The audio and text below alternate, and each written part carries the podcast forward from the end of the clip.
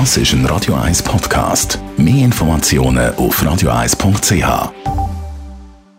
Die grünen Minuten auf Radio 1 werden präsentiert von Energie 360 Grad. Nachhaltige Energie und Mobilitätslösungen für die Welt vom Morgen. Energie360.ch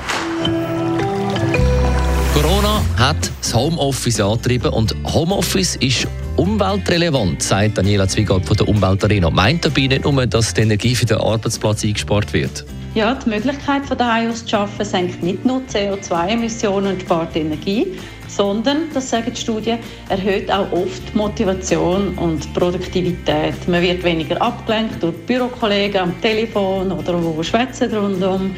Dafür ja, haben halt zurzeit einige Kinder daheim und da liest man auch überall in Tipps, was man am besten macht, mit Strukturieren, Einteilen und so weiter.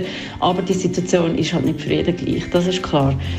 Der Arbeitsweg fällt weg, der wird oft als belastend oder stressig empfunden und die Zeit kann man definitiv besser nutzen. Und angenommen, Sie haben daheim einen Drucker, dann gibt es auch dort ein Sparpotenzial. Klar, so wenig wie möglich ausdrucken. Man kann sich fragen, braucht es das wirklich ausgedruckt oder kann man das direkt am Computer ablegen oder anders bearbeiten. Dann gibt es so Programme für nachhaltiges Drucken, wo man unnötige Teile, die man nicht braucht, kurz vor dem Druck ganz einfach kann entfernen kann. Beispielsweise die E-Mail-Signatur, die ja häufig gerade noch die zweite Seite braucht. Und darum kann man so ein Programm wie zum Beispiel Green Cloud Printer kann man kostenlos abladen. Dann kriegt man eine Vorschau vom Druckauftrag und darauf kann man dann Seiten oder einzelne Bereiche ganz einfach ausschliessen und durch das spart man natürlich Toner und Papier.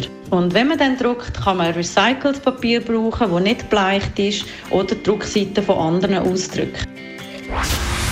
Die grünen Minuten auf Radio 1.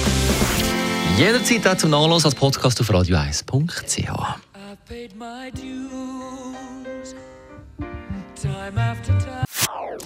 Das ist ein Radio 1 Podcast. Mehr Informationen auf radio1.ch.